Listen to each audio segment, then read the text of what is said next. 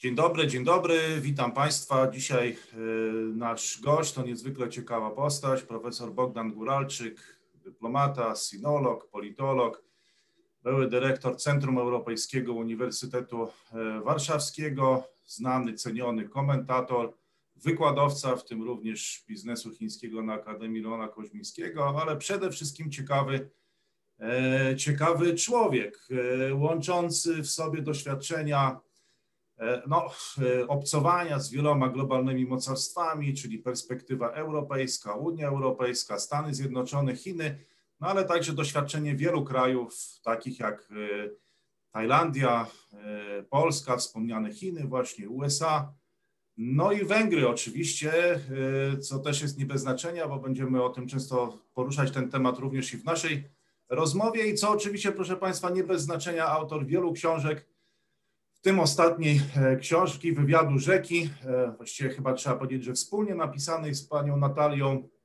Kołodyjską-Magdziarz, opublikowanej w wydawnictwie Nowa Konfederacja. Zostawiam link do tej e, książki pod naszym komentarzem.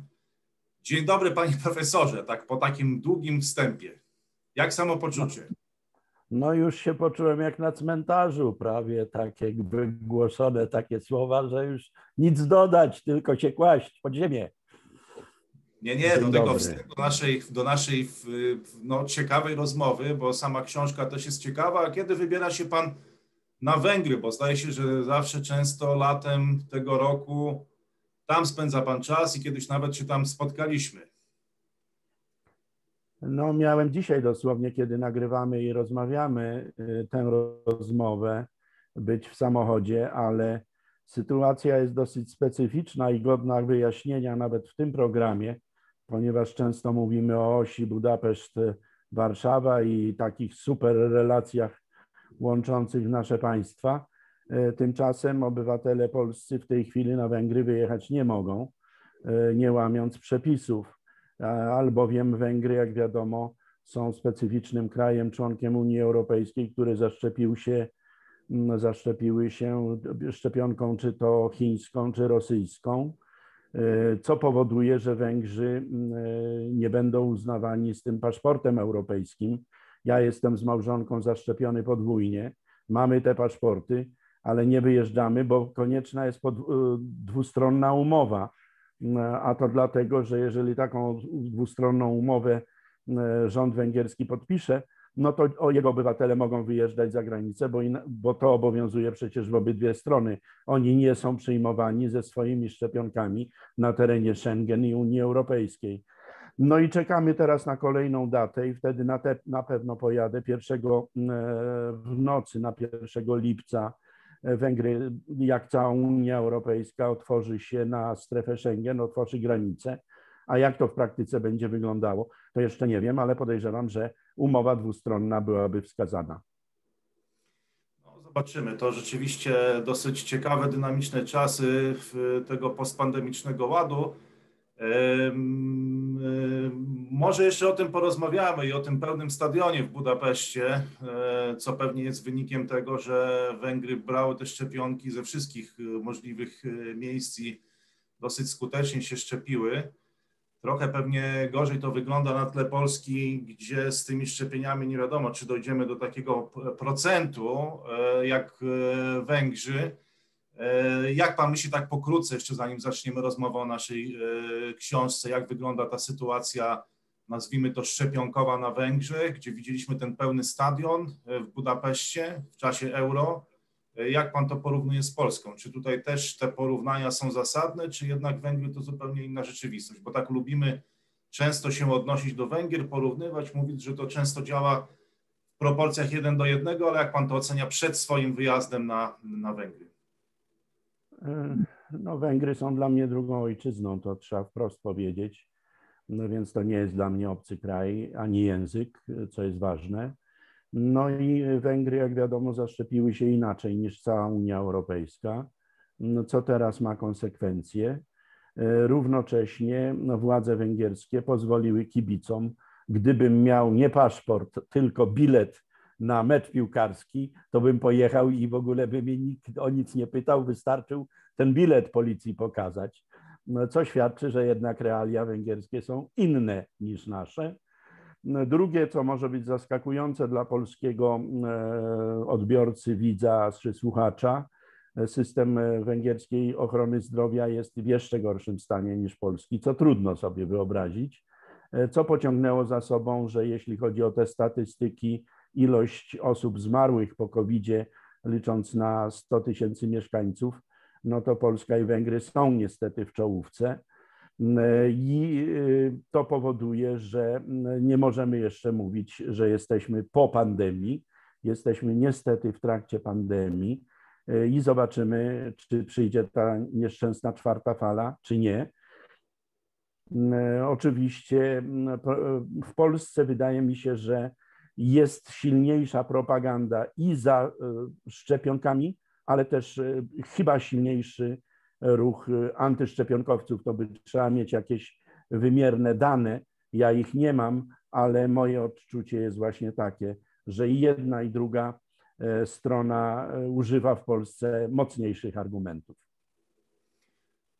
Myślę, że do, e, do Węgier też jeszcze wrócimy, bo to jest ciekawy przypadek i bliski, bliski Panu kraj, ale też myślę, że i bliski nam z racji położenia geograficznego i historii. E, ale już przechodząc tak do, e, do dyskusji o, o książce, e, którą ostatnio Pan popełnił razem z Panią Natalią Kołodyńską-Magdziarz, co było przyczyną, czemu zdecydował się Pan teraz na taki komentarz? Napisał Pan wiele ważnych, ciekawych książek, chiński Feniks, chiński renesans, no i teraz ten wywiad rzeka. Jaka tutaj była przyczyna no nie ja byłem inicjatorem, tylko oni, Nowa Konfederacja. Uznałem, że chwila jest osobliwa, że warto spróbować opisać świat, czy opowiedzieć go y, po pandemii, mimo że jeszcze uznajemy, że nie jesteśmy w pełni po pandemii, ale już pierwsze wstępne oceny można dokonać. Y, to była pierwsza pokusa i inicjatywa, Druga była taka, że mam dosyć unikatowe jak na Polaka doświadczenie, bo wiele lat w Azji, nie tylko w Chinach, równocześnie połowę życia dorosłego poza granicami kraju, więc ta perspektywa bardzo międzynarodowa. No i wiele wyjazdów do pandemii włącznie, bo kiedy ona wybuchła, to już siedzę na wsi do Chin, do Indii, do Tajlandii, nawet do Birmy. W kwietniu tego roku wydałem książkę o, o Birmie. I wydawało mi się, że to jest y, taki zasób wiedzy, że warto się z tym podzielić. Szczególnie, że wiedziałem od początku, że mam inną perspektywę, inną ocenę i chciałem ją przedstawić, wiedząc i zakładając, że pewne tezy są, będą i powinny być dyskusyjne. Y, tym niemniej ja będę przy swoich y, obstawał. I jeszcze jest jeden element, y, być może, że decydujący. Mianowicie w 2018 roku pan był nawet na promocji, wydałem książkę, którą uważałem, że jest takie opus magnum, chiński renesans, 40 lat chińskiej transformacji. No ona jest teraz tłumaczona i na chiński, i na angielski. I wydawało mi się, że na, napiszę jeszcze jeden rozdział, wydam nowe wydanie i będzie problem z głowy. Niestety, może dla mnie niestety, jak przysiadłem, to i w Chinach, i wokół Chin, i na świecie tyle się dzieje, że muszę napisać nowy tom, który wydam w październiku tego roku o Chinach Xi Jinpinga i to się będzie nazywało Nowy Długi Marsz. Pan już czuje, co to może oznaczać znając realia chińskie, bo rzeczywiście te odwołania do nowego długiego marszu e, są bardzo częste i e, oficjalnie tam propagowane. Tak, pamiętam rzeczywiście e, premierę pańskiej książki. Miałem tam okazję nawet wystąpić jako jeden z keynote speakerów, za co, za co też dziękuję. No czekam oczywiście na tą kolejną książkę, zwłaszcza, że analizuje Pan chiński e, model gospodarczy, a tutaj nowa strategia Chin, więc rzeczywiście temat do przemyśleń i do analiz. ale jeśli Pan pozwoli, to ja chciałbym trochę jakby zacząć, trochę jakby cofnąć się w czasie i zacząć od lat 90., bo mówiąc o tym, że ma Pan trochę inne spojrzenie, no to rzeczywiście przebija na kartach tej książki. I pisząc o latach 90., czy mówiąc o polskiej transformacji, używa Pan takiego określenia chyba Margaret Thatcher, there is no alternative, tak, z lat 80. E, I czy nie uważa Pan, że im dalej w las, czyli im bardziej będziemy wchodzić w nową epokę, którą Pan uważa, że ona się zaczęła w 2008 roku już tak naprawdę kryzysem finansowym, E, no tutaj może trwać dyskusja czy debata. Niektórzy twierdzą, że zaczęła się w 2020 od pandemii koronawirusa, a może w 2016. No pan uważa, że w 2008 w swojej książce i tam mówiąc o tym Tina, właśnie there is no alternative, że to był ten świat wiary w to, że tej alternatywy nie ma. Sam nawet pan krytycznie podchodzi do, do siebie samego, mówiąc o tym, że był pan pijany tym szczęściem, życia w najlepszym i najdoskonalszym ustroju. I teraz pytanie, czy już niezależnie od tego, jaką przyjmiemy cezurę, taką jak Pan 2008 czy później, to nie uważa Pan, że idąc dalej w las, coraz krytyczniej będziemy oceniać e, trzecią RP i ten czas i, e, i że ona zupełnie będzie się inaczej jawić z perspektywy historycznej niż wtedy, kiedy myśmy sami jakby w niej uczestniczyli. I czy nie dało się, czy tak nie ma Pan wrażenia, że nie dałoby się za, jednak wcześniej zareagować? E, ja wiem, że to są może rozważania, nazywa Pan to rozważaniem ahistorycznymi w, w tym wywiadzie, że dzisiaj to łatwo post factum jest y, tak sobie mówić, ale czy no nie, nie uważa Pan, że, że można było jakoś inaczej reagować, inaczej się na to przygotowywać? Sam tak mam wrażenie, że przebija przez ten wywiad taka trochę gorycz, że wiele rzeczy Pan mówił, nie miał Pan wrażenia, że to było zauważane. No jak Pan to ocenia z perspektywy ostatnio popełnionej książki właśnie? E, tu jest kilka rzeczy. Pierwsza, że przełom 1989-90 e, ja przebywałem e, na stypendium Fulbrighta z, perspektywy amerykańskiej to oglądałem i potem ku niezadowoleniu żon, żony z Ameryki wróciłem i prosto zostałem polskim dyplomatą w Budapeszcie i całe lata 90. byłem w Budapeszcie. Na ten temat napisałem dwie książki, jedna ukazała się też po węgiersku. I pamiętam, że jedna zresztą transformacja pokomunistyczna na Węgrzech była podstawą mojej habilitacji. I ona trafiła w ręce profesora świętej pamięci Tadeusza Kowalika, który, z którym byłem blisko, znajomymi byliśmy, tyle że no, całe lata 90. byłem e, poza granicami kraju, więc nie, nie aż na tyle. I ku mojemu zdumieniu on moją książkę zjechał jak burą sukę, e, mimo że to była praca habilitacyjna i wtedy zrozumiałem, że jest podejście ideologiczne. Tym niemniej w rozmowie z panią Natalią w tej rozmowie rzece e, dwu czy trzykrotnie podkreślam, że wówczas naprawdę nie było alternatywy. Proszę sobie przypomnieć, że myśmy żyli w poprzednim systemie i elity intelektualne, czy to na Węgrzech, Georg Konrad, e, czy, czy tamtejszy e, miesięcznik Besyl, Samizdat, czy u nas Adam Michnik, czy Wacław, Wacław Havel.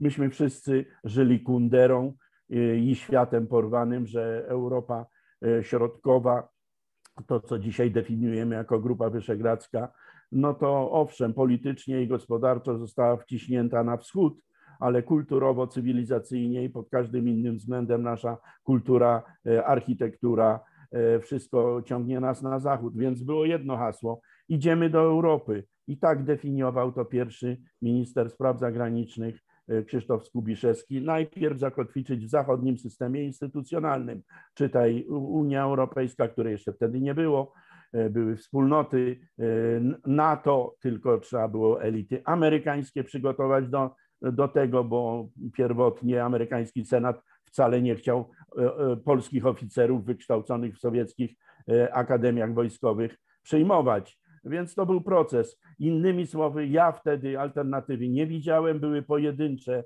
osoby, Ryszard Buga i Tadeusz Kowalik, niewielu innych. Ogólnie chcieliśmy na zachód i poszliśmy i tyle. No tak, ale to właśnie mnie ciekawi, bo no tak traktując, znaczy w nowych przyjmując rzeczywiście, że no, prezentuje Pan takie spójne stanowisko i spójną wizję jakby na łamach e, te, tej książki, e, że przez 20 lat tej alternatywy nie było, że to było TINA. Potem był 2008 rok i jakby rozpoczęcie nowej epoki. I czy jak wtedy należało zareagować? I jak pan ocenia także z perspektywy swoich bogatych doświadczeń węgierskich to, co zrobiły Węgry w 2010 roku, bo one chyba już wtedy ogłosiły ten program wiatru na wschód. No różnie to wychodzi, różnie to się pewnie Węgrom będzie opłacać. Teraz była głośna sprawa, jest głośna sprawa cały czas tego uniwersytetu w Budapeszcie. No ale jak pan to ocenia? I co wtedy należało zrobić? Już nie, bo, bo rzeczywiście nie było alternatywy przed 2000. W latach 90. aż do przyjęcia nas do Unii Europejskiej 1 maja 2004 roku, myśmy mieli konsensus parlamentarny. Żadna partia polityczna będąca w y, parlamencie nie przeciwstawiała się głównym kierunkom polskiej polityki zagranicznej wszystkie rozważania w tym względzie są ahistoryczne. Natomiast osiągnęliśmy swój cel, zakotwiczyliśmy w zachodnich instytucjach, iśmy się pokłócili. I od tamtej pory, od 2005, to nie Orban z przyjściem do władzy w 2010 roku, tylko przecież był eksperyment czwartej RP 2005-2007. Przedsmak tego, co PiS zrobił po 2015. I my od tamtej pory mam nieszczęsny, podkreślam to słowo bardzo mocno, dla polskiej racji stanu i dla polskiej polityki zagranicznej popis. Bo jakie pytanie podstawowe pan nie zada, to odpowiedź będzie inna w zależności od tego plemienia, do którego należysz. A jak ja próbowałem lawirować, to dostawałem popysku raz z jednej, raz z drugiej strony.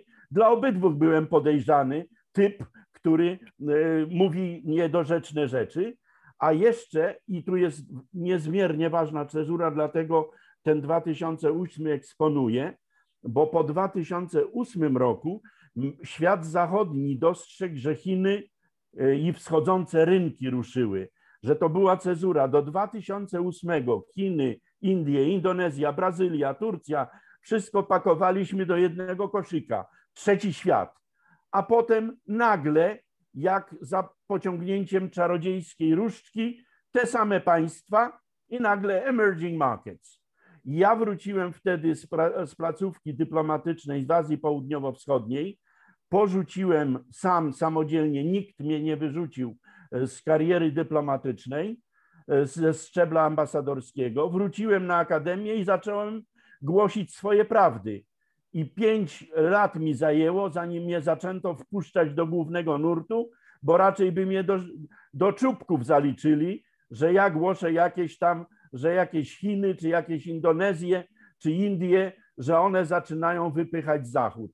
Czyli nasze elity absolutnie uważam, zresztą do dziś my nie mamy strategii ani wobec Chin, ani wobec Indii, ani wobec wschodzących rynków. I to jest nasze śmiertelne zaniedbanie.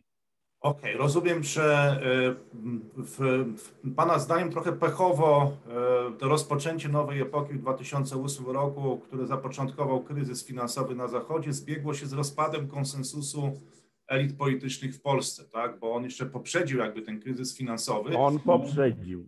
Tak, i to spowodowało... Polaryzacja była wcześniej u nas, niż na świecie, ale przyczyny tkwiły w tym, że nie było alternatywy, że podyktowano nam konsensus waszyngtoński, czyli e, fundamentalizm rynkowy, że wypchnięto państwo i dzisiaj się z tym borykamy i to jest wielki przedmiot wielkiej debaty, e, a Azja Wschodnia wypracowała swój model developmental state, państwo rozwojowe, gdzie rynek łączy się e, z interwencjonizmem państwowym, a równocześnie nam podyktowano e, demokrację liberalną w realiach gdzie u nas instynktów liberalnych nie było.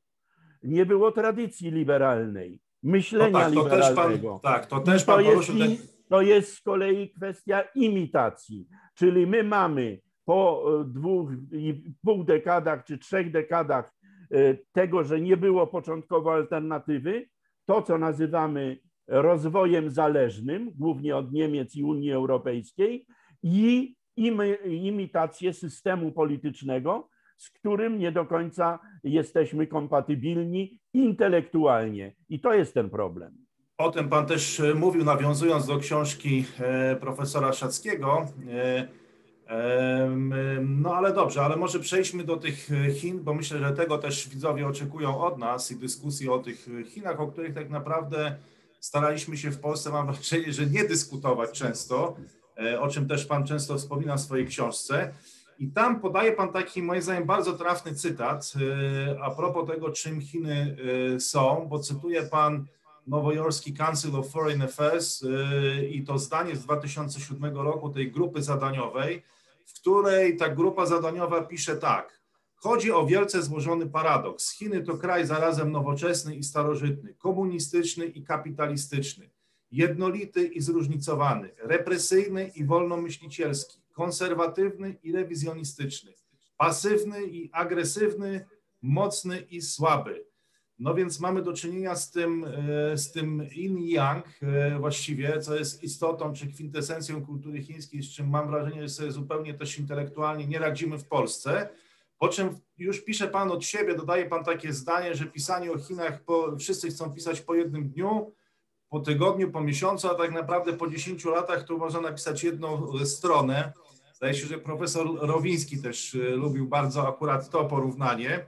E, więc ja tak sobie myślę, że może zostawmy te projekcje tych 90% tego obiegu, nie wiem, ekspreskiego czy medialnego w Polsce, o którym Pan wspomina. Tylko chciałbym zadać Panu w takim razie konkretne pytanie. No to jak pisać, e, co, co w ogóle można napisać o Chinach e, i jak pisać skuteczne strategie? No skoro jest to tak zniuansowany powiedziałbym, partner, zniuansowany przedmiot partner, ale też czy przedmiot badań. No jak tu tworzyć skuteczne strategie w kontekście tego, co Pan cytuje i co Pan sam napisał? No, na szczęście mogę się wylegitymować i tomami, wieloma analizami, i tekstem pisanym, i teraz tekstem mówionym. I uważam po pierwsze, że my 90 parę procent y, tego, co piszemy, mówimy o Chinach, to są nasze stereotypy, projekcje i nasze e, chcieństwo, e, nasz wishful thinking. My byśmy chcieli za wszelką cenę, żeby Chiny były takie jak my, a Chińczycy absolutnie tego nie przyjmują i nie przyjmują coraz bardziej.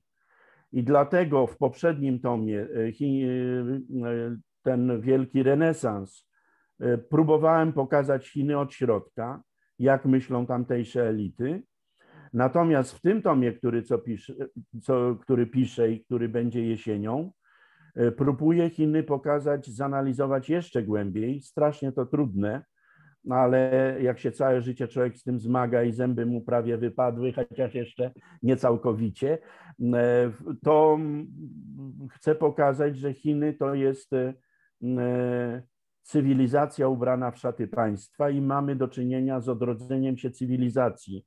E, czyli to nie jest walka o to, że Chiny chcą być największą gospodarką świata czy największym państwem handlującym, tylko Chiny odbudowują swoją cywilizacyjną tożsamość. E, I to jest zupełnie inny wymiar, zupełnie inny rodzaj e, opowieści, którego w świecie zachodnim w ogóle nie ma, którego my w ogóle nie rozumiemy. Zobaczę, czy mi się to uda. Mam nadzieję, że tak no bo jestem już w końcowej fazie i mogę o tym teraz otwarcie, zresztą Pana otwarcie po raz pierwszy, tutaj ma Pan prawo pierwokupu, bo pierwszy raz o tym otwarcie mówię, dlatego że już te newralgiczne części cywilizacyjne napisałem. I y, y, u nas się często powtarza, że jakiś chiński model Chińczycy chcą y, do nas eksportować. Po pierwsze, nie ma jednego chińskiego modelu, a jeśli już, to jest odrębny model polityczny, e, który opisałem już i w renesansie i teraz wracam i to jest model sui generis, nie do zaakceptowania w świecie zachodnim, bo to są zasady partii leninowskiej wymieszane z konfucjanizmem. To nawet w Singapurze się tego transportować nie da, bo tam jeszcze jest na dodatek państwo prawa po Brytyjczykach, a w Chinach jest prawo partii. I drugie jest również model ekonomiczny, rozwojowy, developmental, ale on był dynamiczny. Przepraszam. Inny był w latach 80., inny w latach 90., a inny przyjął teraz Xi Jinping e, podwójny obieg przecież w marcu tego roku e, właśnie oddałem do China Daily, do Chińczyków tekst o tym, jak dynamiczny jest to model. Więc już e, teraz, jak się w China Daily mój tekst ukaże, to już wie pan, że mam stempel i pieczątkę na, na chińskim wikcie i opierunku. No, tak ale tak już, i, tak już pan, i tak już pan ma, i tak już pan ma, więc... No więc będę miał teraz na drugi policzek. No właśnie, właśnie, ale... W, Czyli e... te, te modele po pierwsze są dynamiczne, a po drugie nie pasują do naszej cywilizacyjnej tożsamości i wcale bym się tego nie obawiał. Natomiast najważniejsze jest to, z czym i pan się od dawna zmaga, że Chińczycy narysowali przecież aż dwie strategie. My nie mamy żadnej strategii względem Chin, Azji Wschodniej, wschodzących rynków, a oni narysowali dwie, w tym jedną w Warszawie, 16 plus 1 i dwa jedwabne szlaki. I idą do Europy. No i warto by wyciągnąć z tego wnioski, a my nie wyciągamy.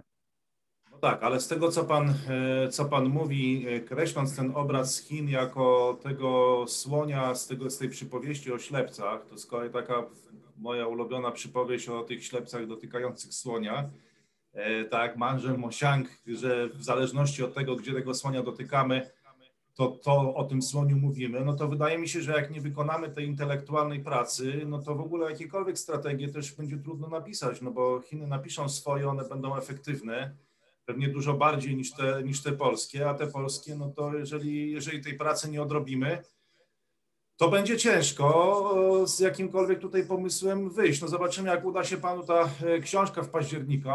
W takim razie czekamy na kolejną, ale że jest to zadanie. No zaraz, trudne. zaraz, zaraz, zaraz. Muszę wejść w słowo, bo będzie jeszcze ciężej, dlatego że e, coś się istotnego zmieniło w Stanach Zjednoczonych na przełomie 2017 i 2018. A pozwoli pan, pozwoli pan, że tylko dodam pytanie, bo właśnie o Stany chciałem tu przeskoczyć do Stanów i e, tam cytuje pan Pillsbury'ego, no, człowieka związanego jakby z wywiadem amerykańskim, który powiedział, nie wiem, czy to jest to, co pan, jakby do czego pan chce teraz nawiązać, e, on mówi, że to jest jedna z największych klęsk Stanów Zjednoczonych. Że Największa. Ameryka, tak, że Amerykanie się nie zorientowali, w co Chińczycy grają i że oni nie chcą się jakby dostosować do tego ładu globalnego czy konsensusu waszyngtońskiego, że myślą jakby, próbują stworzyć coś własnego i że to on uważa, że sam ponosi za to odpowiedzialność, bo brał w tym udział e, i że nawet Amerykanie się nie zorientowali i oni nawet nie mieli jakby skutecznej strategii, bo pan pisze o tej strategii zaangażowania, ten one billion customers, że to wszyscy w Chinach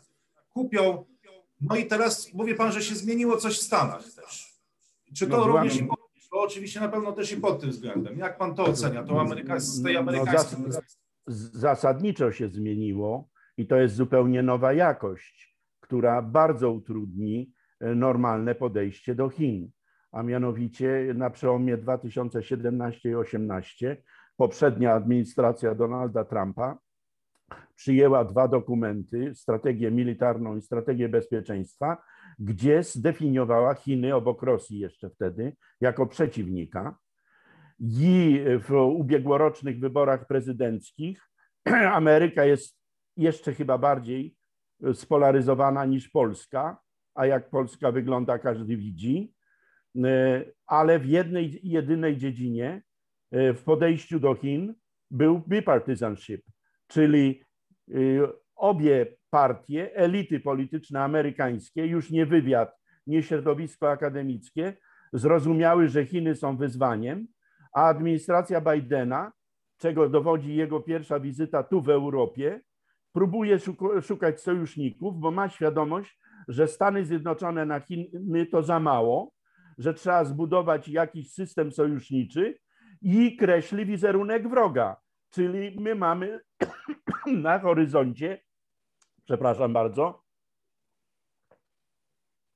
My mamy na horyzoncie nową zimną wojnę i radzę wziąć aktualny, ak właśnie się ukazujący e, dwumiesięcznik Foreign Affairs, prawie w całości poświęcony e, relacjom chińsko-amerykańskim i nowemu ładowi światowemu.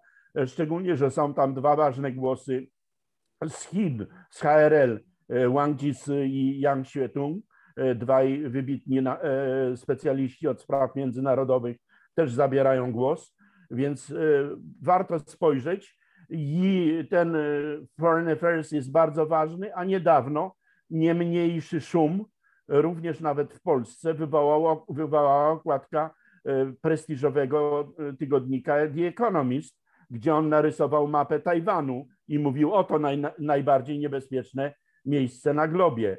Jeśli tam dojdzie e, do ostrego konfliktu, no to tutaj mamy przedpole puste, bo cały świat się tamtym regionem zainteresuje. I kto tu będzie robił porządek? pani Merkel już odejdzie. Mr. Putin czy, czy kto inny, to są wielkie pytania i rozważania, którym stanowczo za mało poświęcamy uwagi. To, jest, to są bardzo ciekawe, ciekawe kwestie. O tej zimnej wojnie też kiedyś chciałbym z Panem porozmawiać. Nie wiem, czy na tym, na tym kanale. No, teraz już musimy powoli kończyć i kończąc, no, nie mogę się oprzeć jednak temu, żeby nie wrócić do Europy bo e, dużo pisze Pan o tym kryzysie migranckim, właśnie też o Angeli Merkel, o tym, że ona już e, odchodzi, będziemy mieli nowy rząd e, w Niemczech, zobaczymy jaka to będzie konstelacja, jaka koalicja. I to jest, ma to fundamentalne znaczenie, myślę, że już nawet nie tylko dla nas i dla krajów regionu, ale chyba w tej całej rozgrywce współczesnej, globalnej, ale znalazłem tutaj taki wpis mojej koleżanki, ze studiów, profesor, już dzisiaj profesor Ludwiki Włodek, myśmy kiedyś studiowali, no nie wiem, to tak, czy to można się tak przedstawiać, że jest się czyimś znajomym, e, no ale przynajmniej jesteśmy znajomymi na Facebooku e, i razem studiowaliśmy właśnie z Ludwiką Włodek, teraz profesor Ludwiką Włodek. No, no tak krytycznie pisze o pańskim stosunku do tego kryzysu migranckiego i nie mogę się jednak oprzeć temu, żeby pana nie zapytać, bo ona publicznie napisała taki, skierowała takie pytanie do pana i tam nawet ludzie w komentarzach, niektórzy bronili pana, no ale ona napisała tak. W toku, czyli w TOK FM, profesor Góralczyk opowiadał o sytuacji mediów na Węgrzech. Przy okazji wspomniał o tak zwanym kryzysie uchodźczym sprzed kilku lat, dodając, że Orban bardzo na nim zyskał, bo sprzeciwiał się fali uchodźców w odróżnieniu do Merkel, która przyjmowała ich z otwartymi rękoma i wiadomo, jak to się skończyło, w cudzysłowie. Nie wiem, może profesor Gularczyk ma jakąś wiedzę, której ja nie posiadam, ale o ile mi wiadomo, w Niemczech nie nastąpiła żadna katastrofa z powodu przyjęcia wtedy dużej liczby uchodźców. Dziś ci ludzie w większości pracują lub się uczą, budują niemiecki dobrobyt, mają dobre, bezpieczne życie, a w każdym razie na pewno mieli lepsze, mieli je tam, lepsze niż mieli tam, gdzie uciekli. A wy same, same, mocy gwałtów już chyba dawno na tyle, by poważny intelektualista i znawca spraw międzynarodowych nie odwoływało się do nich. Więc naprawdę nie wiem, o co profesorowi Góralczykowi chodziło. No to może profesor Góralczyk y, wyjaśni w takim razie, y, co miał na myśli dokładnie, y, mówiąc o tym, że, jak cytuję, wiadomo, jak to się skończyło. Jak, dlaczego tak dużo miejsca poświęca pan temu kryzysowi migrackiemu i krytycznie się... Za mało, za mało, za mało jeszcze. Dlatego, że to jest kryzys strukturalny. Ten 2015 rok był ważny, bo spolaryzował Unię Europejską, więc moja polemistka nie ma racji, że to nie miało konsekwencji. To miało ogromne konsekwencje i dłuższy czas zaczęły się wyłaniać elity, czy to w Słowenii, czy to we Włoszech, czy nawet we Francji, nie mówiąc o Brexicie, które popierały raczej Orbana, a nie panią Merkel, która za Willkommen Politik przeprosiła. I pytanie jest, w jakim stopniu jej decyzja była wywołana przez wielkie transnarodowe korporacje, które podpowiadały, że brakuje mi rąk do pracy, Europa się starzeje. I to jest jedna rzecz. I druga, ważniejsza, że my mamy zmiany klimatyczne i wyzwania globalne. Jednym z nich są fale migracyjne. Przecież jak Franci papież Franciszek został papieżem, to gdzie pierwszą pielgrzymkę złożył? Na wyspę Lampedusa. I do dziś jest znanym propagatorem przyjmowania uchodźców, a nie odpychania ich. Tymczasem ci uchodźcy bezustannie do nas płyną. To nie jest tylko Irak, Syria, to jest również czarna Afryka, dlatego że są zmiany klimatyczne. I nad tym trzeba prowadzić wielką, głęboką debatę na terenie całej Unii Europejskiej, bo my w wyniku fali migracyjnej 2015 roku, to jest odpowiedź dla pani profesor, straciliśmy poczucie we bezpieczeństwa wewnętrznego. Wcześniej zapaliły się nam na Ukrainie, w Donbasie, na Krymie i przez ISIS, tak zwane państwo islamskie, zapaliły się nam granice zewnętrzne. Utraciliśmy poczucie bezpieczeństwa zewnętrznego, a jak milion, bo tyle Frontex, milion sto tysięcy w 2015 roku przyszło przede wszystkim młodych muzułmanów, nazwijmy sprawę po imieniu. I były ataki terrorystyczne, którym nie możemy y, przecież, których nie możemy zanegować. Że oni się wkomponowali, to dobrze, ale czy się, skąd pani profesor wie, że oni się dobrze wkomponowali, jeśli y, Charlie Hebdo i to, co się stało we Francji czy w Belgii, że są dzielnice, do których policja boi się wejść, to oni się adoptowali? W tym sensie tu jest wielki problem wielokulturowości i naszej politycznej poprawności.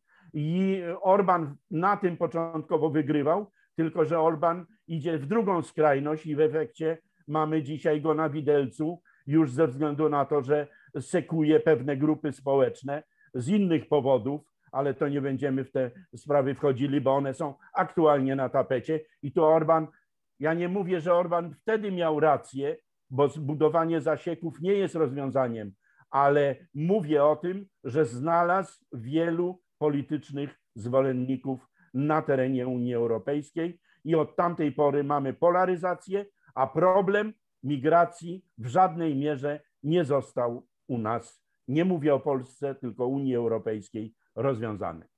Okay, dobrze, to bardzo dziękujemy za to wyjaśnienie. E, wszystko to bardzo ciekawe. No, miałem jeszcze przygotowanych sporo e, pytań.